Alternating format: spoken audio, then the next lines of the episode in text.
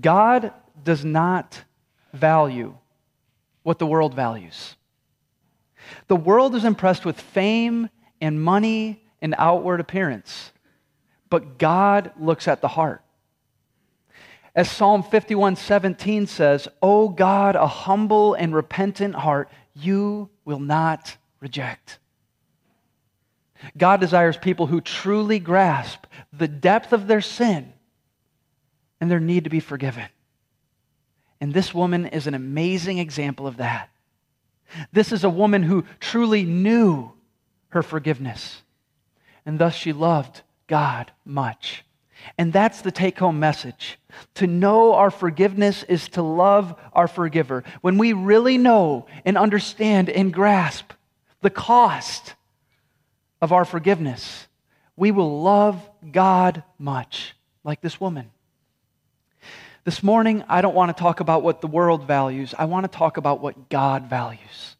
And these verses point out three things that God values. That if, if we value these things, we will have a heart like God's. And so here is the first one Our forgiver values courageous pursuit. Our forgiver values courageous pursuit. Look at verses 36 through 40 again with me. One of the Pharisees asked Jesus to eat with him. And he went into the Pharisee's house and reclined at table. And behold, a woman of the city who was a sinner, when she learned that Jesus was reclining at table in the Pharisee's house, brought an alabaster flask of ointment, and standing behind him at his feet, weeping, she began to wet his feet with her tears and wipe them with the hair of her head. And she kissed his feet and anointed them with ointment. Now, when the Pharisee who had, who had invited him saw this, he said to himself, If this man were a prophet, he would have known who and what sort of woman this is who is touching him, for she is a sinner. And Jesus answering said to him, Simon, I have something to say to you. And he answered, Say it, teacher. So, what we have here is what would be referred to as a dignitary meal. Okay? This is like an upper class, upper echelon meal that this Pharisee, someone who would have been respected in that society, is putting on. And he invited Jesus. Now, in that culture, these types of meals were actually open to spectators, they were open to the public. And so uh, we see that there are guests there. We don't know how many guests were there. But I think there's this unwritten rule that certain people should show up at this, right? This would have been a very religious meal. And suddenly, to everyone's surprise, this woman who's referred to as a sinner, who was known in that society as a sinner, she shatters all social norms and she shows up at this dinner. And you can imagine, I don't know if you've ever been at a, uh, in an uh, upper echelon important dinner and something awkward happens. It's like everybody tenses up, you know? Everybody must have been tensing up when this woman showed up. But then it got worse. She began to weep and, and if she was going to use her hair to wipe Jesus' feet, you'd imagine it wasn't just a couple tears. She's likely sobbing and she's washing Jesus' feet.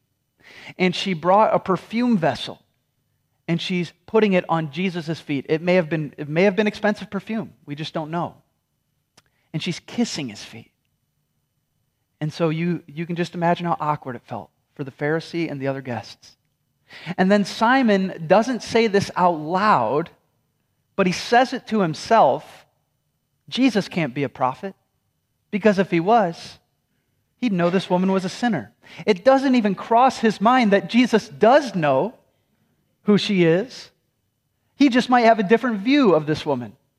And to remove all doubt that Jesus is a prophet, Jesus answers Simon's thought and is going to tell him a parable.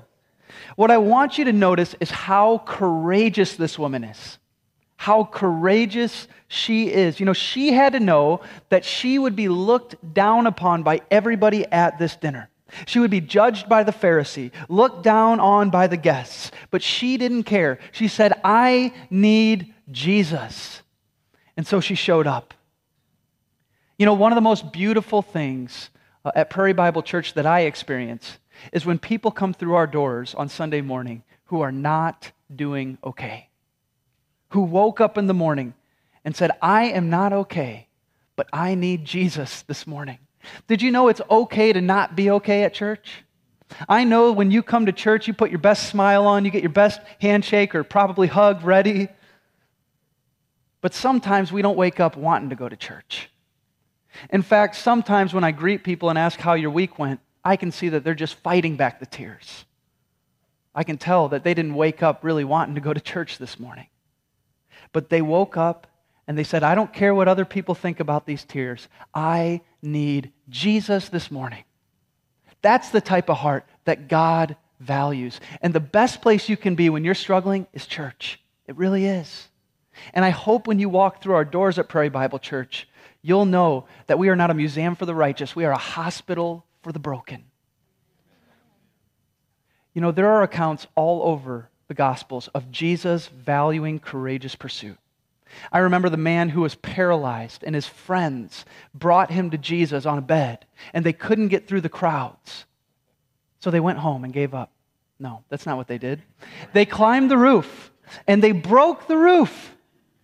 Whoever owned that house must have been upset about that. It's not in the account, but they lowered the man down to Jesus. And Jesus didn't turn that man, that man away, he healed that man. Or the blind beggar. Remember the blind beggar when Jesus was, was passing by with crowds and there would have been a commotion and he said, Who's, who's passing by? And they said, uh, It's Jesus of Nazareth. And he began to cry out, Jesus, son of David, have mercy on me. And it says that the people around him rebuked him. And so he gave up. No, he didn't give up. He cried out all the more, Jesus, son of David, have mercy on me. And Jesus didn't rebuke him. Jesus healed him. Or the woman who had a discharge of blood for 12 years and went and saw every doctor she could, and no one could heal her. And so, at her last wit's end, she fights through the crowd as Jesus is on his way to heal someone else. And she gets just close enough to touch the hem of his garment, healed like that. Or Zacchaeus, that wee little man who climbed the sycamore tree he was a chief tax collector, stigmatized by society, a sinner. But that didn't stop him from climbing that tree to see Jesus because he needed Jesus. And he was restored. You see, God values courageous pursuit. Jesus values courageous pursuit. And even when the crowds and other people rebuke those seeking Jesus, Jesus doesn't rebuke them. You know, as I was reading this passage, I thought to myself, how many of us run into walls in our spiritual life because we get too concerned about what other people think rather than what Jesus thinks? The Bible says that the fear of man proves to be a snare. Fearing man more than you fear God will be a snare to your spiritual life. And this woman, she had tunnel vision on Jesus. She knew she would be judged. She knew she would be doubted, but she said, I need Jesus. And thus she serves as a great example for every one of us who want a stronger relationship with Jesus because our forgiver values courageous pursuit. Our forgiver values courageous pursuit. Here is value number two our forgiver values reverential love. Now, Jesus is going to begin to tell Simon this parable that he didn't ask for, but Jesus is going to tell him anyway. And he says this in verses 41 through 46. A certain moneylender had two debtors. One owed 500 denarii and the other 50. And when they could not pay, he canceled the debt of both. Now, which of them will love him more? And Simon answered, uh, The one, I suppose, for whom he canceled, that word means forgive, canceled the larger debt. And he said to him, You have judged rightly. Then turning toward the woman, he said to Simon, Do you see this woman? I entered your house. You gave me no water for my feet. But she has wet my feet with her tears and wiped them with her hair. You gave me no kiss but from the time I came in, she has not ceased to kiss my feet. You did not anoint my head with oil, but she has anointed my feet with ointment. So let's look at this parable. First of all, there's this weird word, denarii. Anytime you see a weird word in Scripture, just say it confidently, and everybody will believe you said it right. That's a free tip right there. So one debtor owed 50 denarii, and another owed 500. And the moneylender forgave both. And he says, Simon, who, who will love him more? And, and the answer is obvious the person with the larger debt. But one of the awesome things about the parables is that Jesus lets us find ourselves in the parable. So when Jesus would tell parables to the Pharisees, for instance, and they would get really offended, they were actually condemning themselves. They were acknowledging that they were certain people. And I can tell you exactly where Simon the Pharisee found himself in this parable the small debt. He had the small debt. And I can tell you exactly where he found the woman in this parable. He already told us the large debt. You know, Simon had the smaller debt, at least to external appearances. You know, Simon the Pharisee's sins were respectable sins. He was a respected man, esteemed by his colleagues. He had a position in society. He certainly viewed himself as having a small debt. This woman had a large debt. She was viewed as a sinner. Maybe it was her vocation, maybe it was something else, but it's, it's clear that that's who Jesus is talking about when he talks about the large debt. But here's what I want you to notice both still have an unpayable debt. Both still have an unpayable debt. The problem is the woman realizes it and Simon doesn't realize it. I think that these two types of testimonies or backgrounds really uh, sum up the people who come into church. Okay, some of us uh, come to church or approach God from a place where you're a little bit more like Simon the Pharisee. Maybe you grew up and, and you were an easy child for your parents and you never had any of the ugly sins or the big testimony. You're kind of like Simon the Pharisee, a little bit of a smaller debt.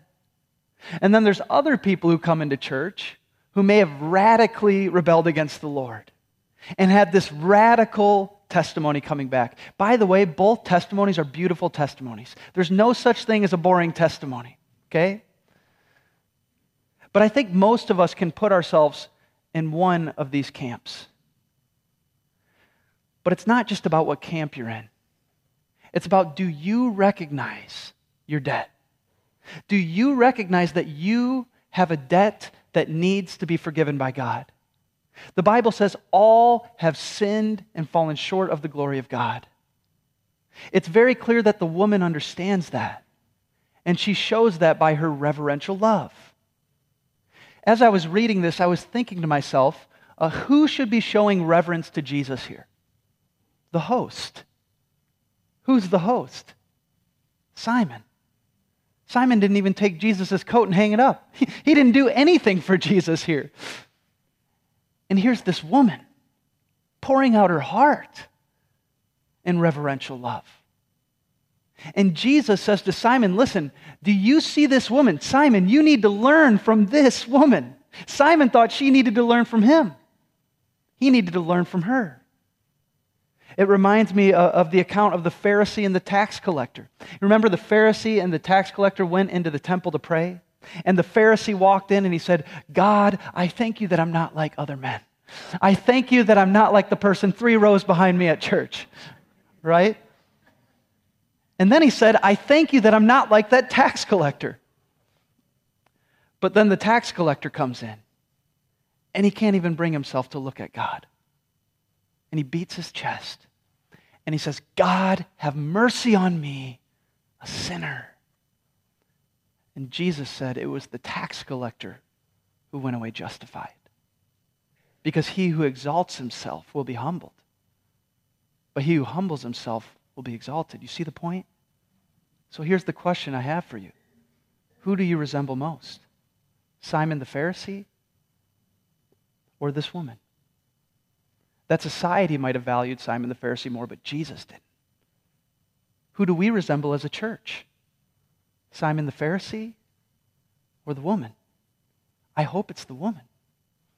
Because our forgiver values reverential love. And here's the final one Our forgiver values saving faith. Our forgiver values saving faith. Look at verses 47 through 50.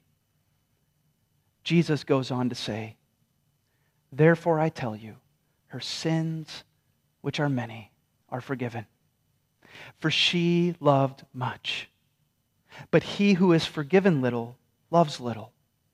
And he said to her, Your sins are forgiven.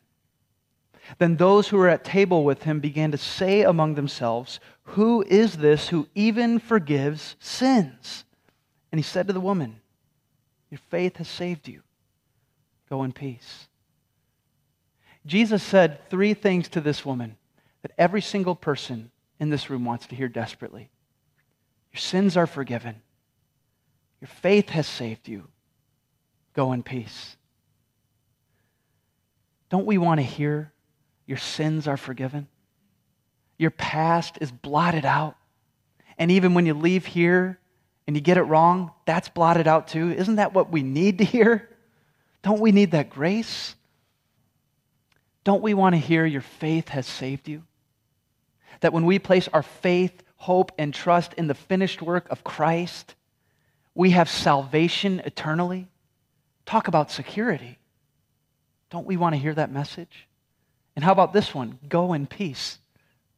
Aren't we starving for peace today? Don't we want peace? And so this woman leaves with everything when Jesus leaves her. You know, Jesus is the cause of her salvation. He is the object of her faith. She is falling at his feet, which is a great picture of what it means for us to come to Jesus, to fall at the foot of the cross, because we are all level at the foot of the cross. What a great representation she is of saving faith. And she had clear evidence of that saving faith. Jesus tells us the evidence. He says, For she loved much. She knew her forgiveness, and she deeply loved her forgiver. But what is heartbreaking about these verses is the other characters. You know, the guests, uh, rather than rejoicing, like they were rejoicing in heaven when this sinner repented, because that's what happens in heaven when a sinner repents, they weren't rejoicing. They were questioning Jesus and looking down on the woman. And that's a tragedy. But they really give away where they're at when they say three words here Who is this? You know what? They didn't know Jesus. She knew Jesus. They didn't know Jesus. All they needed to do was turn to Jesus like this woman and have their debt wiped out, but they didn't know him. Even Simon the Pharisee doesn't appear to know him. He didn't say to Jesus, Say it, Lord. He said, Say it, teacher.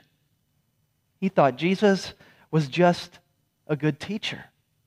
And so everybody missed it. And that's a tragedy. You know, when you turn to Jesus in repentance and faith, I can promise you that Jesus will embrace you.